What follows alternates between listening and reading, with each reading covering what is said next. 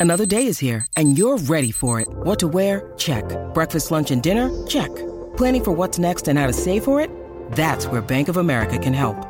For your financial to-dos, Bank of America has experts ready to help get you closer to your goals. Get started at one of our local financial centers or 24-7 in our mobile banking app. Find a location near you at bankofamerica.com slash talk to us. What would you like the power to do? Mobile banking requires downloading the app and is only available for select devices. Message and data rates may apply. Bank of America and a member FDIC. When you need mealtime inspiration, it's worth shopping Kroger, where you'll find over 30,000 mouthwatering choices that excite your inner foodie. And no matter what tasty choice you make, you'll enjoy our everyday low prices, plus extra ways to save, like digital coupons worth over $600 each week. You can also save up to $1 off per gallon at the pump with fuel points. More savings and more inspiring flavors make shopping Kroger worth it every time. Kroger, fresh for everyone. Fuel restrictions apply.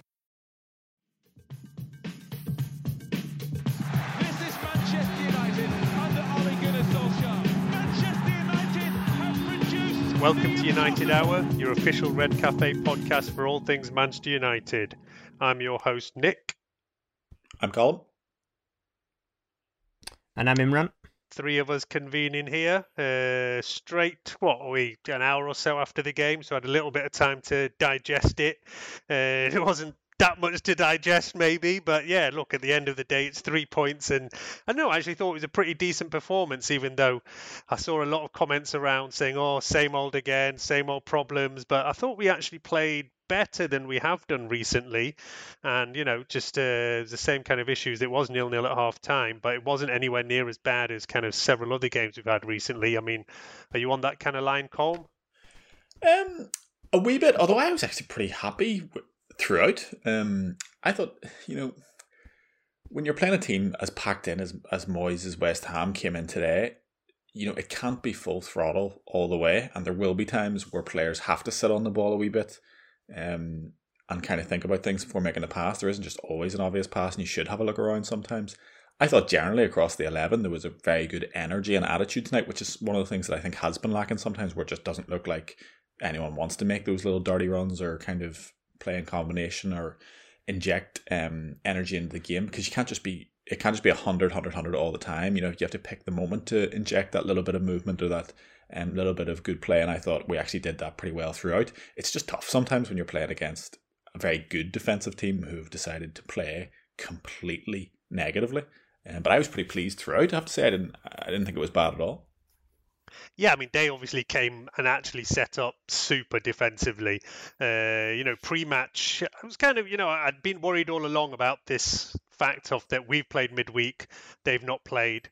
Um, but yeah, they were missing Lingard, which was actually a big bonus for us. They could see they were they actually missed him a lot, and because he was out there, they came in with an extra defensive midfielder, Noble. Even went a kind of five-man uh, defense. So yeah, they were like fully, fully parking the bus. Uh, you know, we had all these kind of injury issues, and we weren't really sure who was going to be available. In the end, Rashford has rolled out. I mean, he can't have been hundred percent but Ole's obviously decided to throw him in there anyway. Um, I mean, yeah, Imran, were you happy with the performance? I mean, first and foremost, three points were the most important thing, really. I, I, just the fact that we won was the main thing here. Performance kind of secondary for me. I thought we were all right. I think I thought I thought West Ham were a, a shambles, to be honest with you. To set up like that, I thought was just ridiculous. And I mean, you can get into Moyes' fallbacks and the problems with his management style all you want, but that was I mean, I'd be really disappointed if I was a West Ham fan coming here. What the fourth? well they were Fifth. yeah. Fifth, Fifth at the whatever. start of the top, day, yeah. top four ambitions, like to, and we're severely under strength. I mean, you look at our bench today. You got Rashford, who's probably his shoulder and ankle are probably gaffer taped on at this point. Um, it's I just think it was crazy their approach, and considering that, yeah, I mean, there was a couple of things that irked me about our performance. wasn't like I don't, it wasn't like a thrilling performance or anything, and we have our usual. We kind of do struggle when a team sits back like that. We look a bit clueless at times, but overall, you know, we created a couple of chances, which is more than you can say in a lot of games we have. And the main thing, we got the three points, and I wasn't absolutely petrified in the last five minutes, so that's something. That's something new. Yeah, I think that was the main thing for me that was better was that we did create enough chances to say we were worthy of winning this game, and really it should have been more comfortable. Uh, you know, I don't think it would have been too much for us to score two or even three over here today. And West Ham, I think, hardly even had a shot on target uh, in the whole match. Um, and Well, yeah, we weren't hanging on either at all. Like, I don't think we were hanging on at I any think there was a period. really. There was I a think couple there was a period after the goal, around the we- 65th after minute we mark, scored. and Yeah, they made the two substitutions. Benrahma and uh, Lanzini. Lanzini came on. Uh, I can't believe one of them didn't start, given um, you know ah, crazy. that just I just couldn't believe it. But when they came on, there definitely I think there was a period where we really failed to adjust between dominating to actually the other team trying to play football, and it really seemed to you know we it seemed to have gotten into such a pattern of us just having total dominance on the ball and them offering so little up front that when they actually were able to do a bit more, it seemed to shock our players. Thought we looked a little bit leggy, but as everyone says, we got a hold of it. You know, we should have scored more goals on the break. And actually, in the last 10, 15 minutes, it was very comfortable. Yeah, I think that's kind of the way it goes. And uh, the, I mean, the most vital thing about this is, like you say, West Ham are the team in fifth at the moment. That win now puts us nine points ahead of fifth place. And I know you two guys did a podcast after that very disappointing performance not too long ago when we were on a bad run of form. We hadn't scored for whatever, three, four matches. And, uh, you know, all of a sudden there was worry about where we were at in the whole top four race. But like I say, this puts us nine points clear of fifth place. They do actually have a game in hand. So, yeah, all right, potentially it could be six points. But yeah, you start feeling a bit more comfortable. Uh, and yeah, we need those three points as well because Leicester are starting to play again after dropping off a bit. And, you know, last two weeks we've gone into our matches actually in third place, needing to get a result to get back into second place. So, yeah, it is a really, really good result at the end of it. Yeah, that's uh, that's that's it. The three points were the essential thing, um, and plus, especially with our injury list, it's very pretty extensive, especially up front. So, three points, very happy. That is the big, yeah. I Move mean, Ole post move on to the match Milan game. says that he's hoping to have players back for the next game. Uh, I mean, we didn't record after Milan, so we will kind of touch on that on this pod as well. But of course, we're previewing the return leg coming up on Thursday. And maybe he's hoping to say, I think he said in training he is expecting to have Cavani, Pogba, Van der Beek, even Martial all at least training in the next few days. And then, yeah, we have to see who's available after that. But yeah, that is the biggest problem. You know, I remember saying at the start of this month of March that it's going to be the vital, vital month of our season. Uh, you know, we were playing obviously West Ham, City, and then several cup games. So we're now going into the last two games off this kind of run versus uh, Milan and Leicester, both cup matches. And yeah, look, if Ole's managed to navigate us through, keeping us around second place and keeping us in both those competitions, then you've got to say he's done a damn good job getting through there, right, Colm? Yeah, definitely. I think, I think if I mean they're both basically knockout ties now at this point. You know, with the Milan result obviously, which was a little bit well, quite disappointing, really, to be honest. Um, but in a sense, it's maybe not the worst thing in the world because we know what we have to do now. So it's, it becomes a one-off game. You know, we really we just have to win, um, and that's fine. So I, I'm quite looking forward to that. And as you say, if, if if we go through against Milan and we beat Leicester, I think that's a, that's an exceptional an exceptional month of March. And as you say, a really uh, another feather in Ole's cap in terms of progressing on all three fronts. And because it, it looked like you know that that might be an issue as we alluded to after some disappointing results. But the City game and, and a very I think a very tricky West Ham fixture have really steadied that ship. And hopefully the Milan result is just a blip in this month because it, if he does get the two wins, I think that's an extremely good month of football, and you you take a lot of confidence into the to the running. You know. Yeah, that Milan goal is the only one we've conceded now in uh, six matches, um, which is pretty impressive running. That's four Premier League clean sheets in a row. Yeah. I mean, obviously there was a lot of focus on our lack of goals in some of those matches, which is fair. But yeah, that's definitely something to be proud of. And yeah, there has been a lot of question marks even from us about our defence. Uh, you know, especially that kind of about Lindelof place and whatever all through the season. Um, but yeah, you can't really argue with that at the moment. It's just been more of the issues being the other end. Uh, and even today, look at half time, we're going in nil nil and there's a lot of people saying, "Oh, what's going on? What's going on?"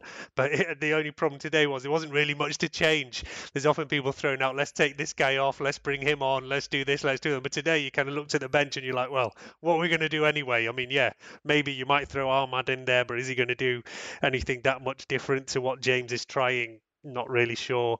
So yeah, you just said, look, we'll keep going and hopefully we'll get the breakthrough. And thankfully, yeah, it came relatively early and makes a big, big difference to how that second half plays out. Uh, as you mentioned, Colm, like Moyes actually makes that move pretty early to bring on Lanzini and Benrahma, and it changes the game from there. And yeah, it's kind of you know, quite disappointed in a way that we don't really get another goal after that.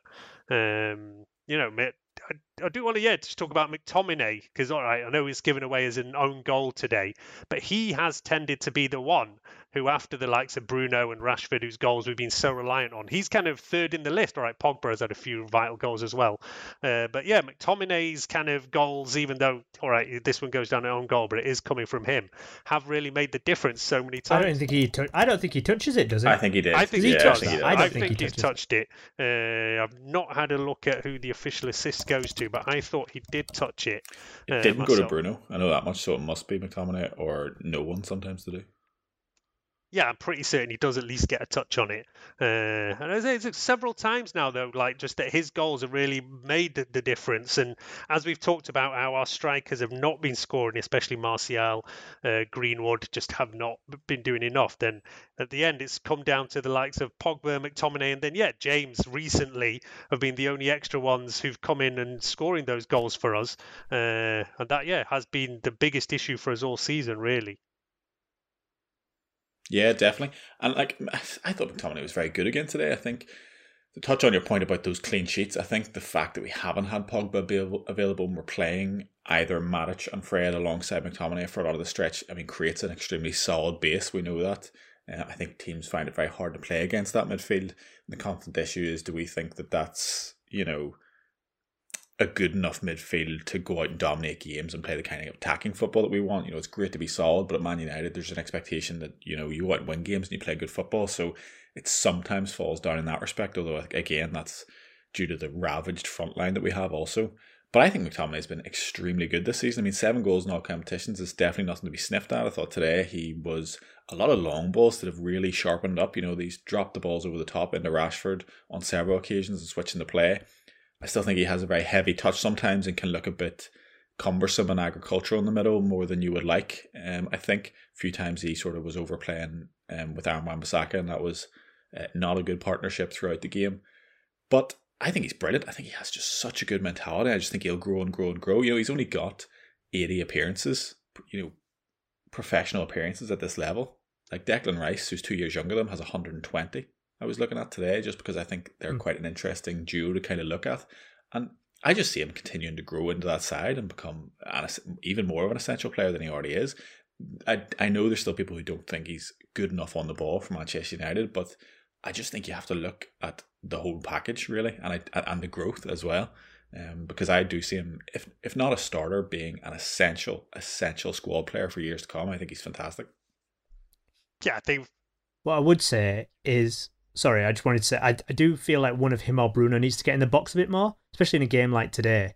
You got Fred. I think Fred should be the one just to kind of sit back and then they get. They both like Bruno and Fred both like to occupy that space outside. Not Bruno and Fred, sorry, Bruno and McTominay both to occupy that space just outside the box.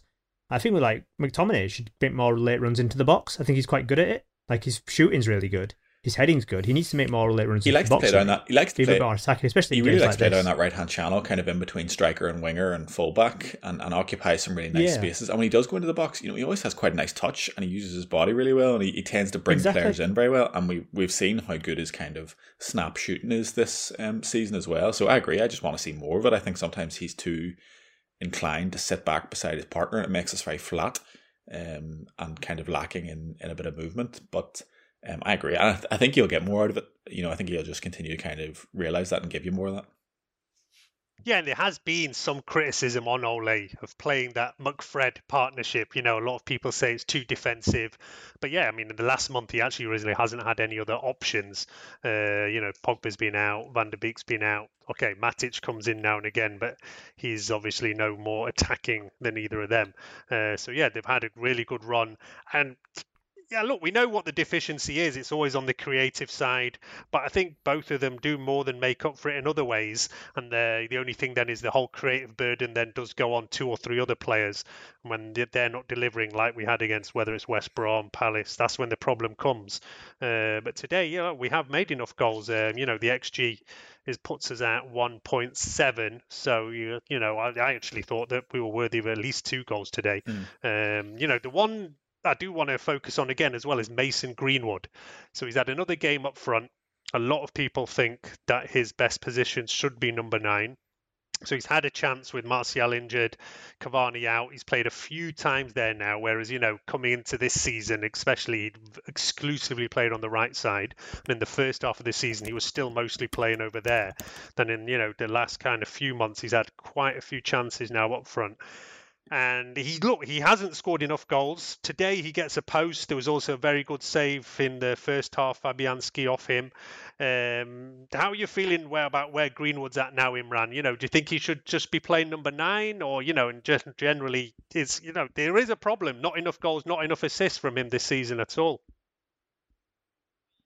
I mean i, I thought mason had probably one of his better games for a while today actually. I thought he was really good up front. Um, in general I don't. I, I'm one of the few who don't mind him on the right. Well, I say one of the few. I'm sure lots of people don't. Mind. I don't mind him on the right, um, mainly because obviously we don't have anyone else, and he is just a quite neat and tidy player, and he can use his uh, his right foot and, and left foot.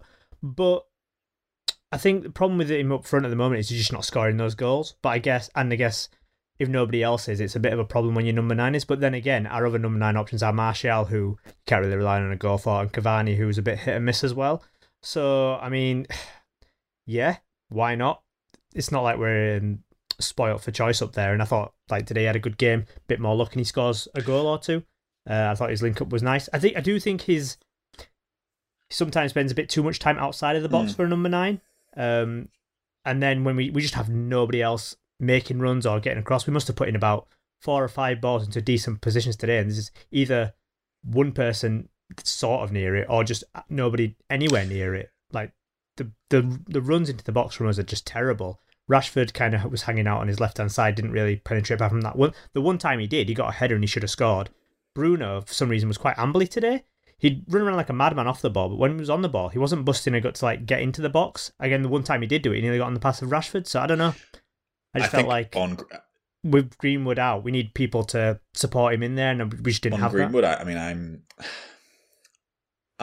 see that lack of goals and assists, it doesn't concern me in the slightest in the minutes he's had. Not in the slightest. I mean, we know how good of a finisher he is. I don't think anyone should be in any doubt of that. Even in these games where he hasn't been scoring assisting, and today being the absolute epitome of it, he's had two chances that, you know, fair enough. The second one he can probably do a wee bit better. The first one he does everything right, and you and you wouldn't want anyone else in our team on the end of those chances. I think most people would still say that. So I see no issue with that. The thing that I've seen this year is him through just getting minutes in the first team. Yes, okay, it's come down after his kind of explosion onto the scene um, last year, scoring those 14 or 15 goals, whatever it is. But we've seen that with every single young player. That is that's just the way it goes. Teams spend more time looking at him, defend him more, and, and it just there's that natural fall off when you just kind of get comfortable in the team. But throughout this year, I've just seen him become more and more comfortable in the kind of adult game and at the top level. You know, he just looks now like he so much belongs. His all around play, his hold up play, his strength is getting there. He's so economic with the football. I think his, his little touches and just whips the ball around extremely nicely. Delivers great crosses again. Imran just touched on. Should have had an assist for the Rashford goal. Whipped a, a few good balls um, across the box, and his dribbling as well is so good. You know he's so capable of beating a man, but it's not through kind of excessive skills and things like that, like Rashford kind of does when there's nothing wrong with that, but it's just it's economical. You know, he just does what he needs to do with his body movement and his dribbling to go one way and get that shot in or go one way and get the cross in. I just think he's so obviously brilliant. And I honestly, you know, I think it was like 2014, 2015 were, be, were um, Kane came back to Spurs and they just played him all the time, and everyone was kind of like, uh, not really sure about this. He got 50 um, one starts and ended up scoring 30 goals by the end of the year, and you just have to give your visibly brilliant young player the time because he will not become a brilliant number nine playing right wing for us. He will become wasted. That is that is what will happen. He's not a right winger. He's not a left winger. He's not a ten. He's a number nine all day and every day, and he should just be played there. You know, I appreciate it's difficult at a big club to kind of go through the pains of a young player sometimes, particularly in such a key position. But like in my opinion, he will just so clearly be worth it and be a player you can build a team around for a long, long time. That it's a no brainer. I would start him at number nine pretty much every game he's fit, and everyone else can pick up the cup games. Yeah, and at the moment we haven't really got any other options anyway. I mean, like I say, Rashford could play over there, um, but yeah, look, he's getting the chances, and there is a big question mark about our kind of you know long-term number nine position. Uh, you know, there's been some talk about whether Cavani stays. Martial's not had a good season a lot of talk, of course, about the likes of Haaland. So yeah, there's definitely it's definitely a position in the summer where there's going to be something looked at. Uh, I mean, yeah, on his general play, you know, as people who listen to the podcast regularly know, one of my favourites is passing accuracy stats, and he's actually at 95% today, which for somebody playing centre forward is very impressive. Like you rarely wood- see 95% pass and hit the woodwork twice, created two big chances. I mean, like you can't apart from those goals going in, and, and one is an absolute wonder save from Fabianski. Like it was an ex- it was an amazingly good performance today, and that's against a very tough, you know, it's Issa Diop and the likes of Cresswell and Coufal and Declan Rice sitting in there. That's not an easy um, West Ham team to play against. You know, I I, I really don't think Martial would have um you know shown as much. yeah, and in, uh, Throwing shade on Craig Yeah, Dawson. I really dislike Craig Dawson, and I didn't appreciate him today either, diving around our penalty box. So he's not getting a mention from me, Imran. You're right. And well, in fairness, he did score the only goal of the game. So fair play to Craig. You did a And very just, just to say, I can header. confirm that McTominay did get the assist there, uh, so he did get a touch on it. Uh, I love how he celebrated. By the way, that's my goal. Yeah, that. exactly. He started pointing to himself, his own face. Yeah, As if that hit no one has a face. TV. That's how you Definitely know he has my got a touch. He's not going to do anything if he, if he hasn't he had some kind of flick off on it. Um, but yeah, today actually, I think in terms of like passing accuracy, it's actually one of our best games of the season. Like even the likes of Bruno are up at like eighty five percent. Bruno was quite conservative today, I thought, and uh, I- spraying the ball about nicely, but not really going mad like he normally does in terms of the through balls. Well, I don't know if it's something from instruction or what, because you know we've had those games where it hasn't worked out. So maybe there's been some instructions to change it up a little bit, and today it's worked out. Uh, you know, when you have those teams that sit in, it is a bit pointless to start Yeah. going for those same balls. The way you're going, you know, Bruno often goes for that first time, first time. He was always going for it.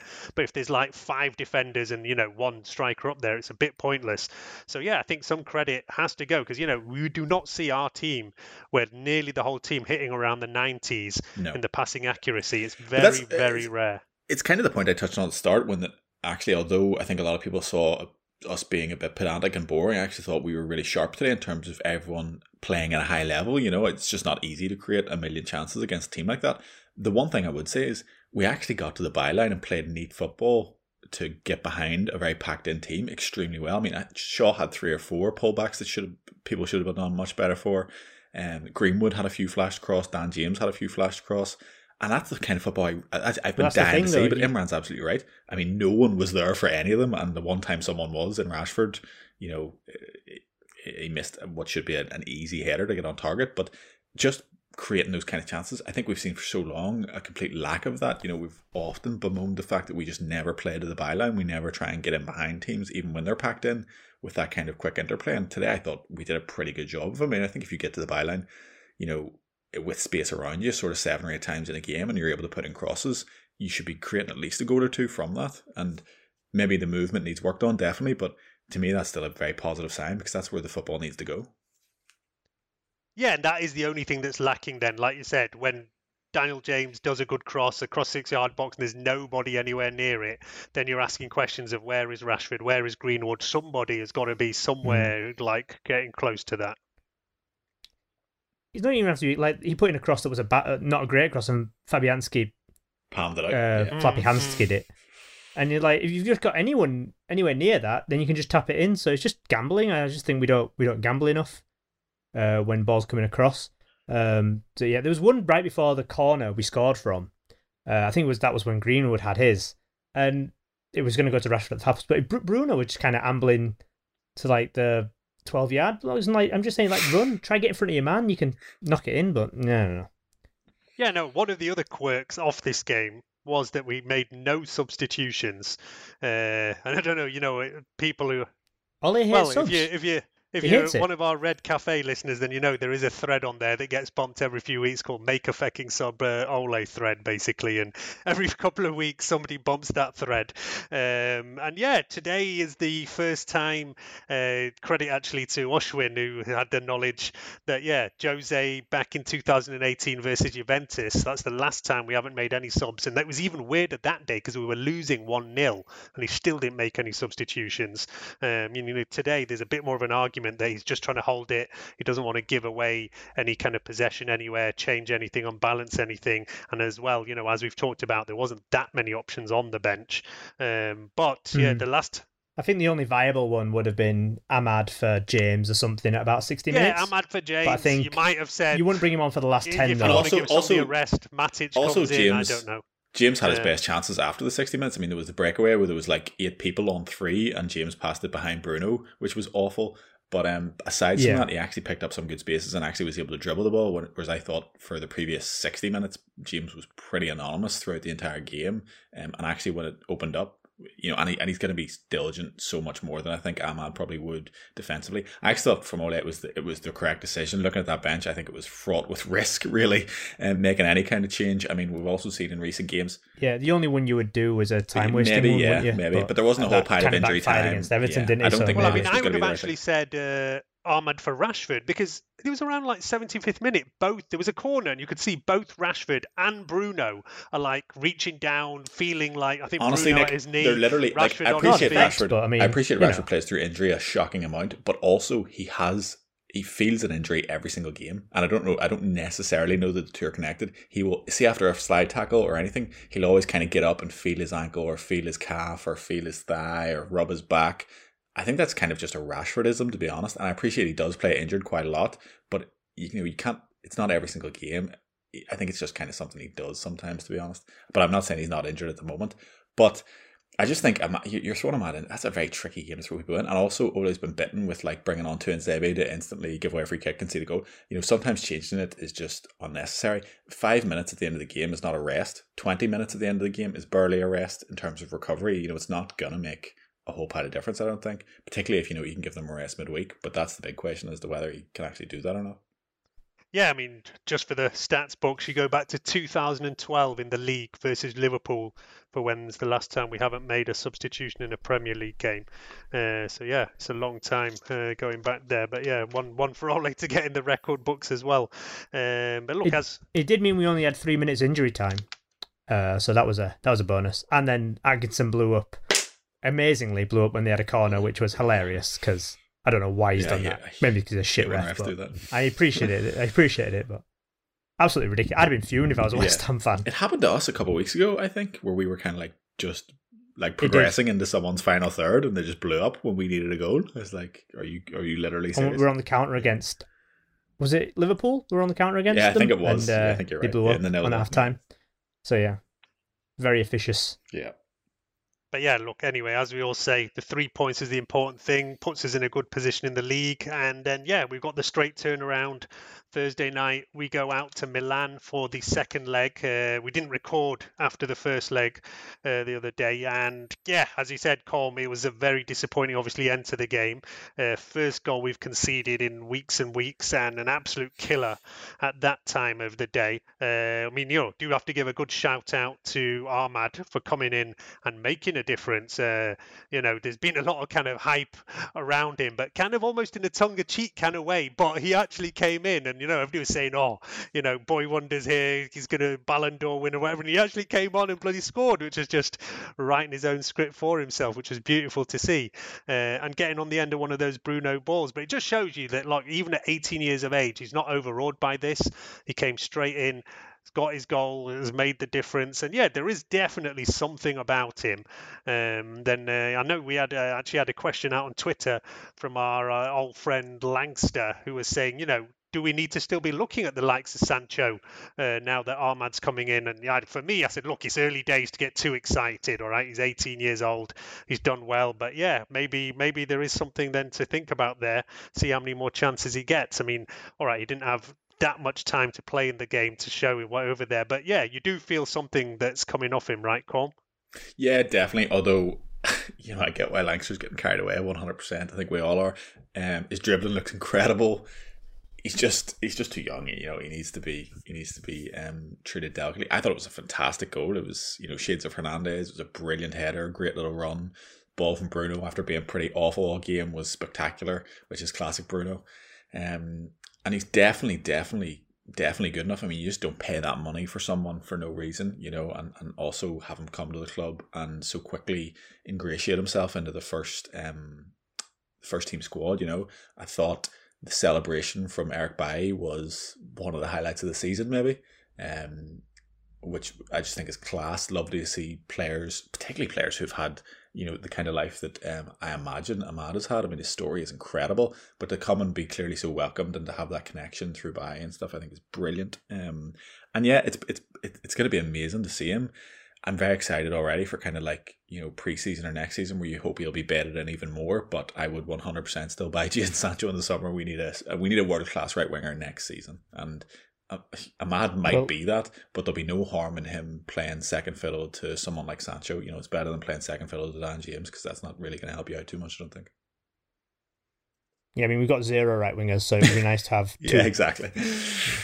Yeah, well, I don't know. You say that, then all of a sudden now Dan James has decided he can play on the right. We do yeah. also have, but yeah, at the moment, you know, not much to go off there. But yeah, Facundo Pellistri is out on loan at Alaves, and I do keep having a look at him, and he is getting game time at least. Uh, so you know, to play over there is something. Although, yeah, I don't think they're such a great team, uh, so it's difficult to read into that much over there. Um, but yeah, look, the main talking point of that Milan game obviously is that late goal. That's just an absolute killer for everything.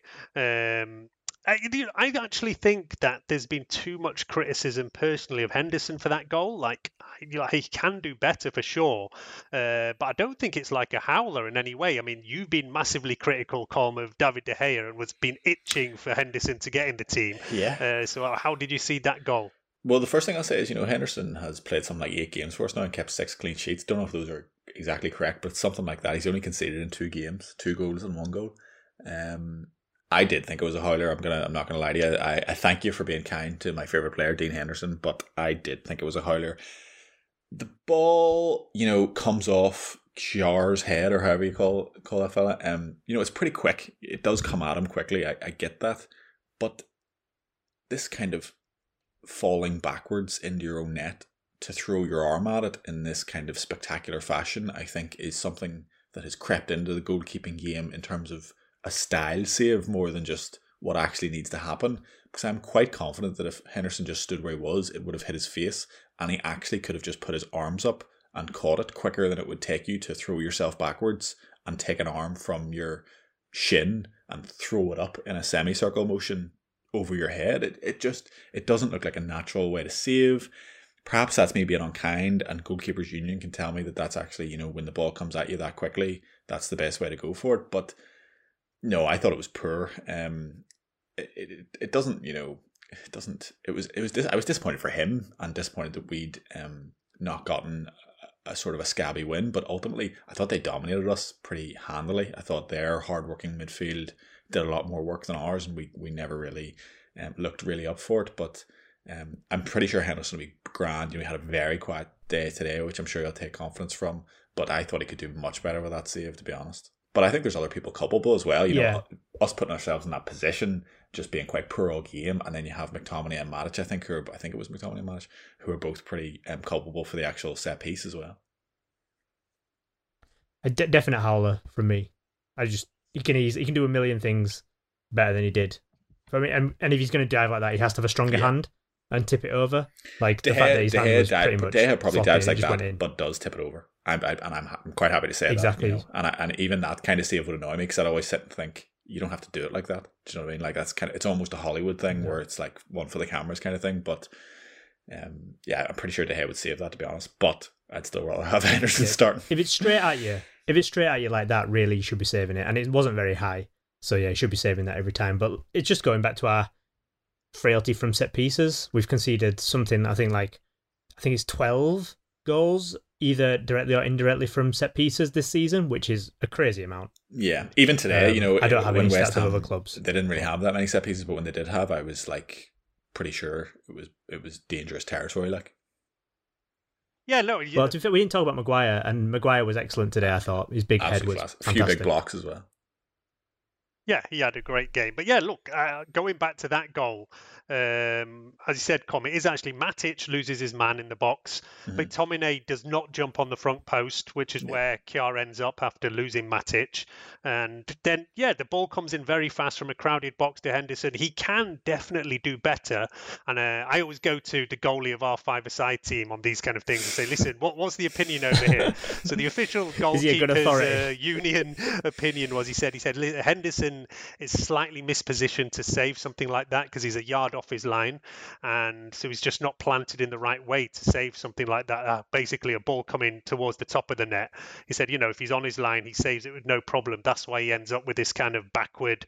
And it looks bad. It definitely looks bad, which is why he's Mm. getting a lot of criticism. But yeah, look, at the same time, for me, there's as much criticism to the likes of Matic and McTominay for that header coming in. And it is actually a, actually a really good header as well. You have to give some credit to the run and head from Kjær uh, at that point. But yeah, I, there is criticism due to Henderson, but I think it's gone a bit over the top because I've seen loads of people now saying, "Oh, when is De Gea back?" And Well, uh, yeah, he I think that's come a- straight back in the team. To and be fact, fair. De Gea is back in training since oh tomorrow, I think. If he passes a COVID test, he will be back in training tomorrow. And then there is a thing on like is who is going to play on Thursday. Uh, I mean, I'm assuming Colm, you want to stick with Dean, right?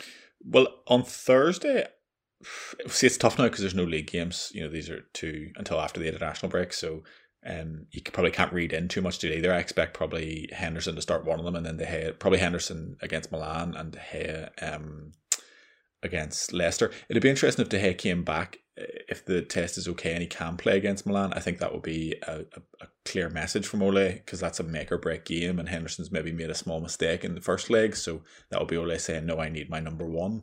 Um, and that would give us an insight into where Ole is with it. But I, I do hope it's Henderson.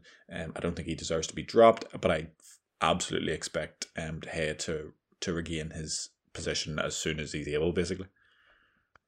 Well, that is the question mark because now, yeah, Ole does have that chance. Henderson has had the game time. He's done pretty well. Uh, there has, like I said, been a couple of mistakes in the game he's played. I think back to that Sheffield United game where he had a proper, proper howler. You know, that's why Yeah. this one I don't call in that uh, howler territory. You know, like I say, he could have done better. But yeah, that was when he made an absolute mess of it. Uh, I mean, personally, I remember saying at the start of the season, I thought that De Gea would start in net. I thought when he made mistakes, Henderson would get a chance, and that by the end of the season, Henderson would be our first choice keeper. Uh, Ole seems to have been a lot more loyal to De Gea this season than I expected. So yeah, I'm not sure myself where it's going to go over here. So I mean, Imran. Colm thinks De Gea will come back to take his number one spot. Where do you think it's going to go? Definitely De Gea. De Gea, all, all they've shown is very loyal to De Gea, and he'll stick by him Yeah. through whatever's happening. Until the I summer at least, and actually, in. I think it'll be beyond that. Yeah.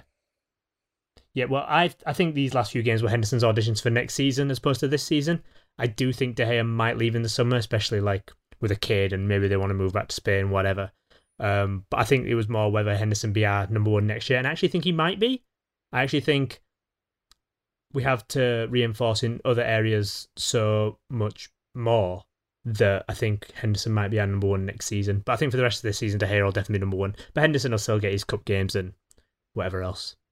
Yeah, it will be interesting. What I will say on this game Huh? is I actually I w- I wasn't I was annoyed that we conceded at the end. Like obviously I'm annoyed we conceded a goal, but really it doesn't change that much for Italy. Mm. I don't think 'cause I would I would never see us getting a, a nil nil anyway. What, even I though just- we've I had like it, a like, record we- number of nil nils recently? Yeah, but no, you think about our, most of our nil nils come because the opposition can't be asked scoring either. Um, so all in in all our big games, like so the, the ones that we've drawn nil nil, Chelsea, Arsenal, City at home, Liverpool, the op- like our opposition have barely shown an interest in scoring a goal. Same with Palace, like there was no interest from them scoring a goal. AC Milan, obviously, if we won one 0 up, would have to score a goal, and yeah, you could say, well, then we can catch them on the counter or whatnot. Uh, but we actually have to play well to do that. But I just think if we're set up to defend, I just I'd, we're, we're not gonna keep them out. It's even today, like West Ham, what sh- attacking intent? Yeah, we keep a clean sheet, but I mean, big whoop. Yeah. It was West Ham and they did nothing. Did they have a shot on so target? I think I, I don't think so. They had the big chance with Bowen, but it was offside when he didn't need Yeah. to be. Um, so yeah, I just I think it doesn't change a great deal. In fact, it makes it at least we have to go and actually show some intent and score a Mm. goal. Um, So, and at that point, then it's the same, same, isn't it? But then do you Same exact expect do you expect so- them to come in and sit in and think, you know, here we're all right? You know, it- it's that kind of odd thing where you where you'd rather go into the game knowing what you need sometimes because when you can yeah, play they for a now nil nil, actually need nil nil, and will yeah, win on you know, away goals. does that if they get change how you nil-nil. does that change how you play? You know, sometimes then that can be a negative thing, but also obviously if no one scores, they go through. But um, I just think we can hardly play as badly as we did, and you know, whilst Milan were the better team and kind of dominated us, you know, it wasn't like I didn't think we were ever in in fear of being blown away. Like I really do think if we if we play even pretty well, we'll we should win. You know, so that's that's how I kind of feel about. But we should have scored. We should. We missed two open goals. yeah, we so did, yeah. I mean, Milan's prep for this game has been bad. They've lost today 1 0 to Napoli. Uh, you know, we already knew that Zlatan was injured, and then their Portuguese striker Leao got injured, was then replaced up front by Croatian Rebic, who got a red card. Uh, so it hasn't gone well for them today at all. But yeah, uh, you know, less. May, I do think that now they've kind of almost conceded the league like we have. So maybe they're going to actually put a lot more importance into this Europa League game now.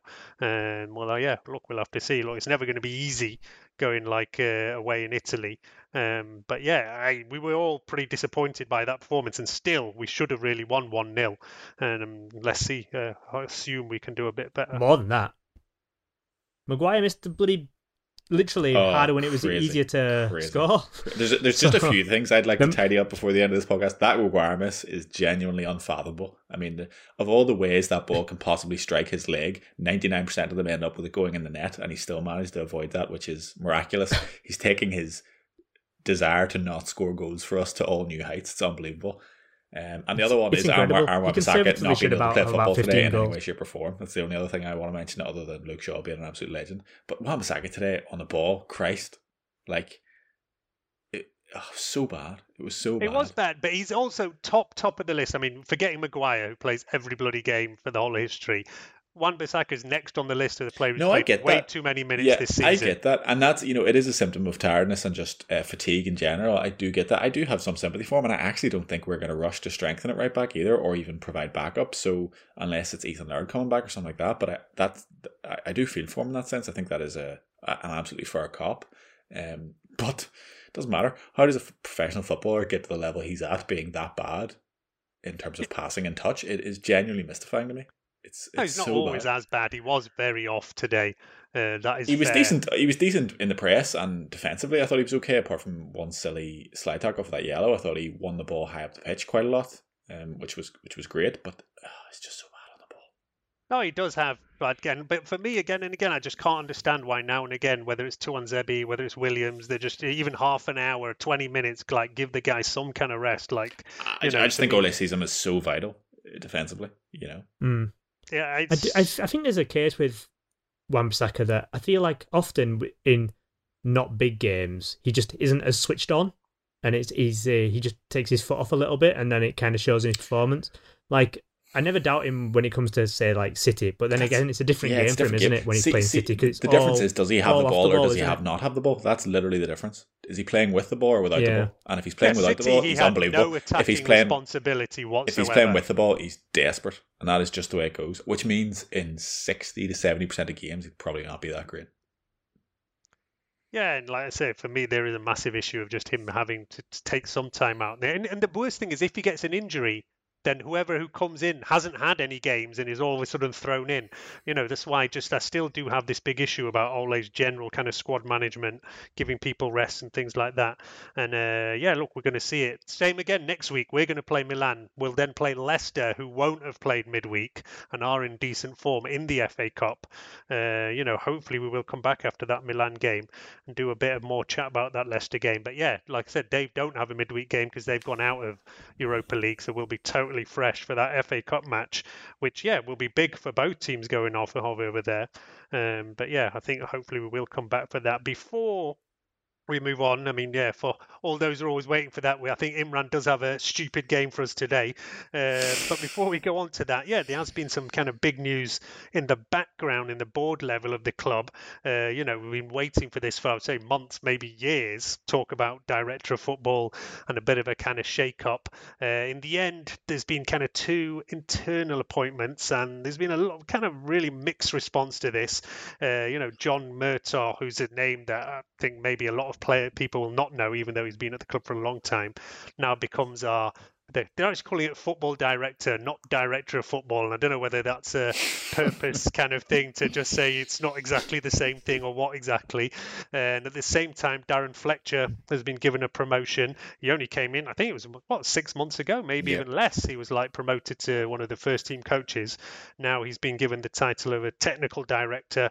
What exactly that means, I'm not entirely sure, but yeah, we'll see.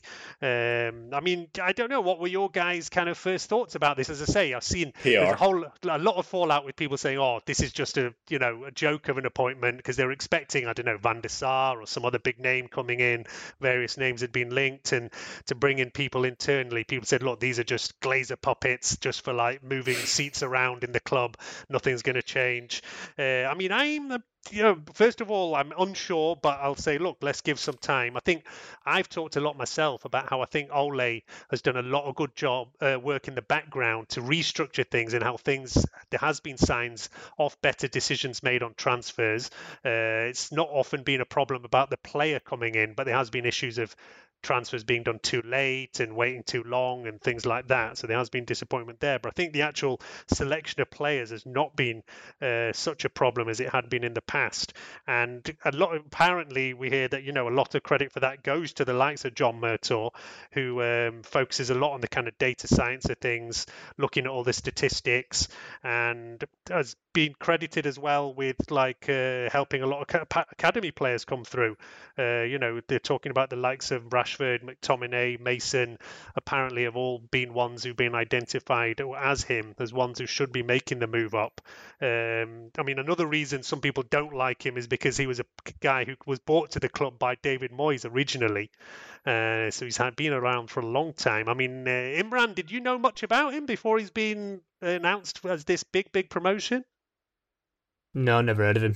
Uh, to be honest with you, um, but I mean, it's a step in the right direction, I guess. I mean, it gets it get in theory, it gets Woodward away from transfers, which I'm happy with, um, and it creates that position, I guess. So if he fails, then someone else technically gets that position right, and he's not a Woodward boy because he came in from Moyes, so I guess that ticks that box. But I don't know. We'll have to wait. And see. It's really hard to judge with these background roles because a you don't know what exactly he will be doing, what he won't be doing. Yeah. And b we haven't seen him do it yet. I find, so I just, we just have to wait and see, don't I we? find the Fletcher promotion quite um, odd and impressive. I mean, he clearly made an impression, or they're just literally putting figureheads in, in positions, which is not impossible, but I, I choose not to take that skeptical view that a lot of United fans have kind of um, leapt to over this week. Um, I've always been very impressed with Darren Fletcher when he speaks about football and stuff like that. And obviously, he was a, a fantastic player and served for the club, but he just seems like a very um, decent and switched on fella. So hopefully there is some acumen there that they've seen and wanted to promote um, to a more kind of broad scope level at the top. But I mean, I agree with you, Nik. I think under Ole, there has been a continual positive trajectory in terms of the running of the club off the football pitch. Um, I think that's been patently obvious in terms of youth progression, in terms of youth um, acquisition, you know, the kind of young players that we've brought to the club. That seems like a very deliberate um, kind of ploy that we're going for that I know a lot of people will be very happy about in terms of the kind of talent we're attracting to the club at certain age groups. Um, and also just the transfers. I don't think they're all been perfect by any means, but they're a, it's a definite improvement. And even the like of contract management and, and kind of, whilst we not be absolutely delighted with some of the penny pinching and some of the time it takes to complete the deals is still a big issue. I think most most um I think Van der Beek's the only one that really causes me any concerns now. Even Aaron Bissaka, I'm happy enough to have, even though I don't think he's our, our future right back. Um, you know, and Van der Beek might might prove that wrong. So I think there's in all those kind of transfer committee general um future paving for the club. I think there's been massive improvements. So the the kind of clamour for a director of football, I think, was becoming slightly unnecessary. But it is nice to see that we've created those positions. I just don't think it'll ultimately mean much because things will just continue as they are until Ole is either I think replaced or or someone new with possibly bigger demands comes in. Well, I think that is exactly what's happened. That under Ole, things have kind of changed and evolved anyway in the background on how he thinks things should have been done. And there has been a big change.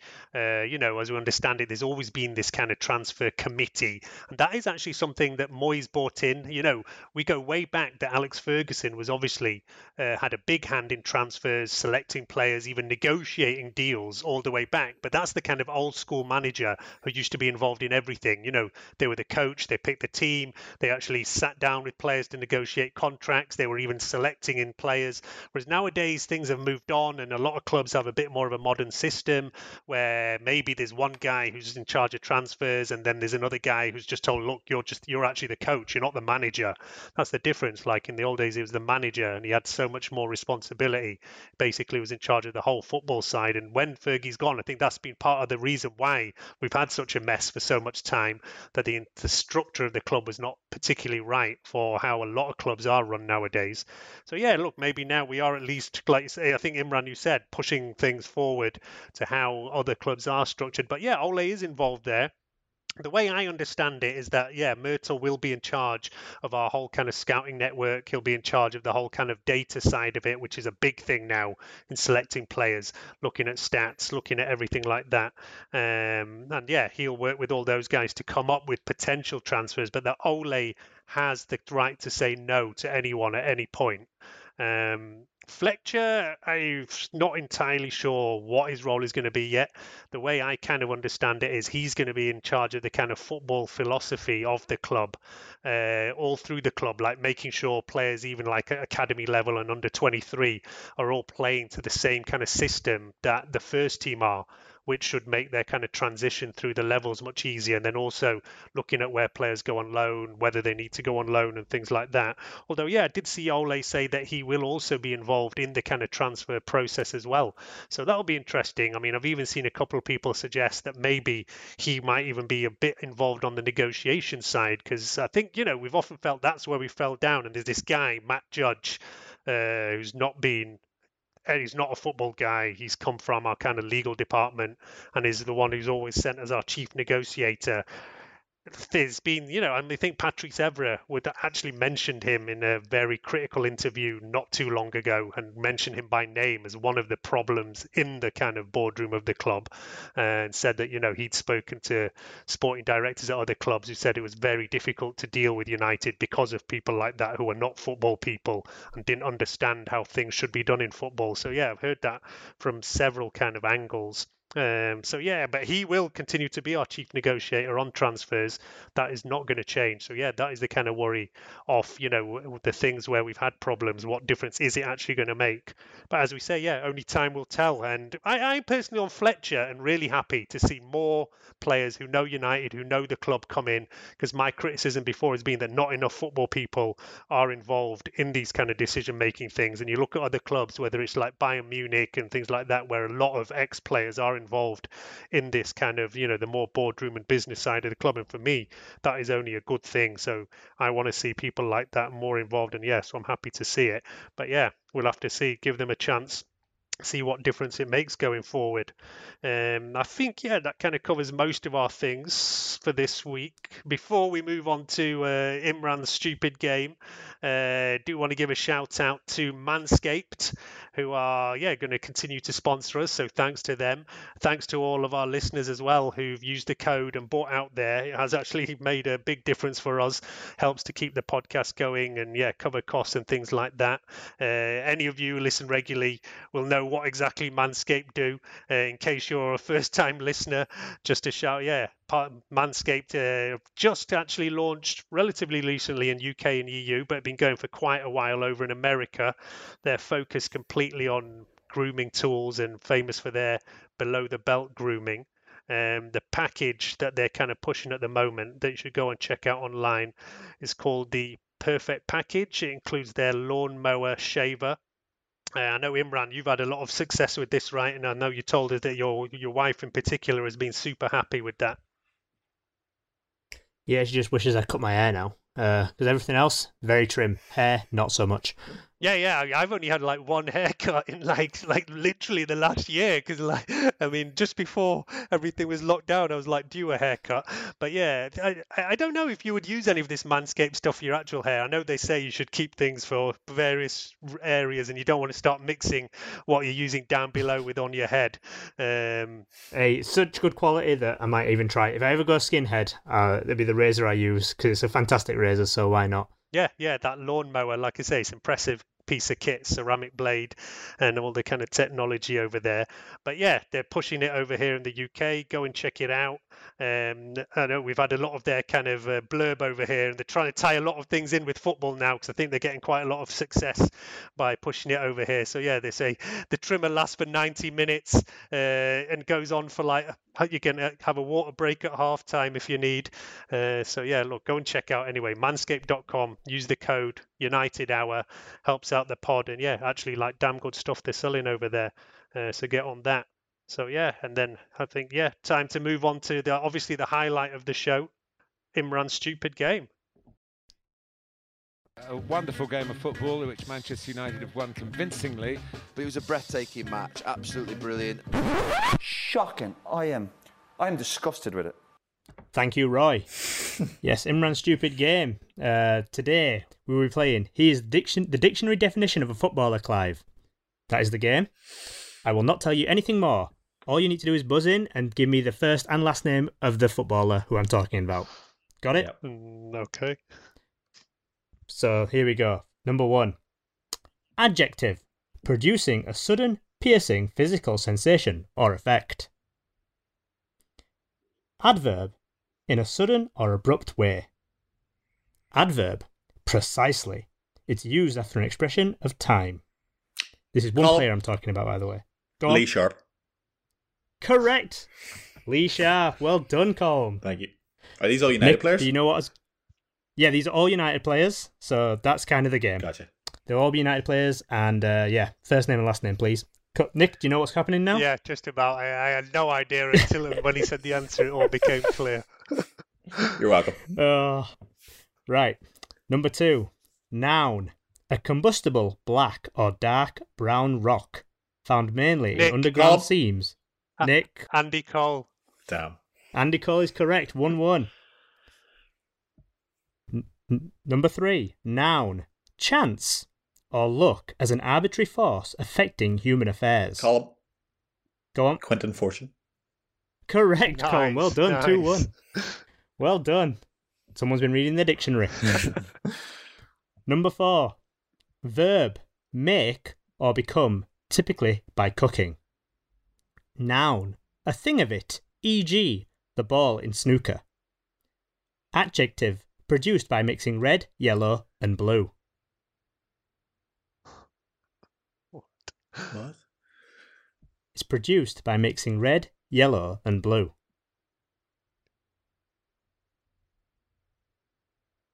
Time's up. It's Wes Brown. Oh, Yes, Brown. fair enough. That was a gettable one, guys. Still 2 1 Colm. Okay, this one's a bit difficult. So, apologies in advance. Noun. A small tropical African tree which bears oil nuts from which a butter is obtained. Nik. Go John. on. John O'Shea. Correct, John Oh, O'Shea. nice, Nik's been nice. using his shea butter on his Nice. face, and we know it. That's why he's got such smooth skin. Right. Number six. That's two all, isn't it? Yeah. Yep, two all. Number six. Verb treat by heating, hammering, or forging. Noun a worker in metal. Mm. A worker in metal. It's a job. Nope. Give you a Uh, quick Uh, countdown. Colm. Go on. Alan Smith. Alan Smith, well done. Okay. Yeah. yeah. 3 2 Colm. Yeah, well done. Right. Number 7. Adjectif. La couleur comme celle des ou de la crée ou de la cum entre autres. I apologise to all our French listeners. Adjective used euphemistically in place of another adjective regarded as obscene or profane or abusive. Noun a cartridge containing gunpowder but no bullet used for training. Nik. And go on. Laurent Blanc. Ah, Laurent Blanc is correct. Well done. The first one was uh, the description of white in French. nice. Uh, it wasn't French. I absolutely butchered it, but you know. Right, it's three all. This is very exciting. many, how- many how have many you got? How Many have you got is man?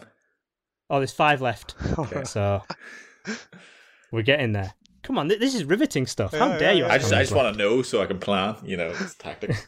Right, number eight. Adjective, highly developed.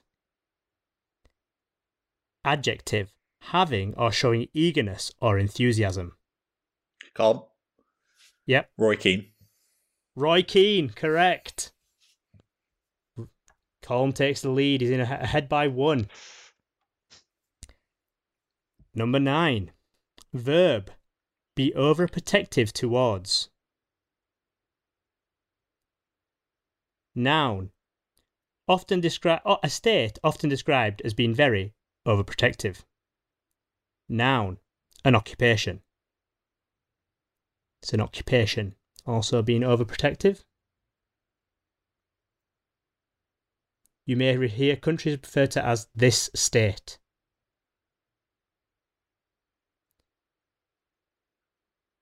Oh, nope, not a time's clue. up. No, It's cool. nanny. Oh. Oh yeah. A nanny state. Yeah. It's very overprotective. Yeah. Yes. Right. Colm still ahead by one. Ten. Verb. Sit down. Verb. That's an informal verb, sorry. Verb. Informal. Sit down. Verb. Also informal. Postpone. Consideration of an idea or plan until a later date. That's Colm. postpone. Yep, go on. I think it's. Quite Is a it- delay there. Is it? Okay, come on. Is it Ricky Delay? Delay? Delay? No, it's not. No, it's not Dilla. No, because that's not sit down. Yeah. Uh, noun, an area devoted to a specified purpose. Noun, a large public garden or area of land used for recreation. Colin. Nik. Colm just got there, but he's He's already, already had a answered. guess. So it's Nik. Yeah, it's Nik. Ji Sung Park. Ji Sung Park is correct. Well done. I would have gone to Colm, but I want it to keep it exciting, and we're drawing now. It's all square. Four all. Two more left. Verb. Support or hold up something with props or beams. Noun. The land along the edge of a sea, lake, or other large body of water.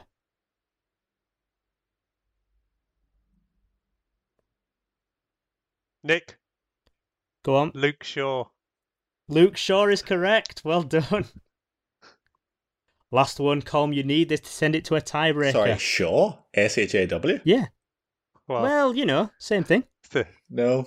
All We the had others Laurent have Blanc been. earlier. You didn't complain then. All right, go ahead.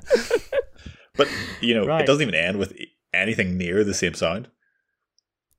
You, it sounds Colm, say. Sure. what, what say, Shaw. and then say the other thing. Shaw. Th- that's just Yeah, that's just the sounds Irish exactly- way. Sure, A sure, W or sure. O R E. Surely it's the same thing. To be That fair, point should- actually, that at point first should be came in rescinded. my mind actually came Shola Shora T-Ray. Well, that probably would have been right, Right. as well, because basically everyone's just picking random words that kind of sound like something else. Go ahead. oh, come on, Colm, Hey, just because you've gone works. behind for the Go first ahead, time go ahead, now. go ahead. I hope you have This a is tiebreaker, competitive we because this is the last question, isn't it? There, there will be a tie. This is the last one. So if you get this right, it'll go to a tiebreaker. If not, Nik wins. Go ahead, go ahead.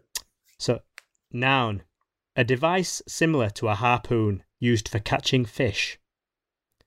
Noun, a light, fast, narrow boat adapted for rowing or sailing. Noun, informal. A job, especially one that is temporary or that has an uncertain future. And you'll get it off this one. Noun, informal. A live performance by a musician or group. Nik. Ryan Nik. Giggs. Ryan Giggs. Nice. Nik is the winner. Woo! Well played, Nik. Oh, un- Well done, Nik. undefeated, undefeated. There was a lot of pressure there. Pushed me all the way there, Cole. I am livid. Next, next time you want to know the dictionary definition of a footballer, see Nik, and that was Imran's stupid game. Dreadful. Dumb and Dumber, I'd call them. I thought they were really poor. Thought they were a joke. Really. Nice, Abysmal. nice. Um, yeah, I hope uh, everybody enjoys the old stupid games there. Uh, signing out, uh, shout outs again. Please do check us out on uh, Twitter, Facebook, Instagram. And yeah, we do still have the Patreon going. We'll have some extra stuff thrown out on there in the next couple of weeks, probably in the international break actually, when there's going to be nothing better to do. Um, and yeah, we'll be back possibly after Milan, but definitely after Leicester. Cheerio. Cheers.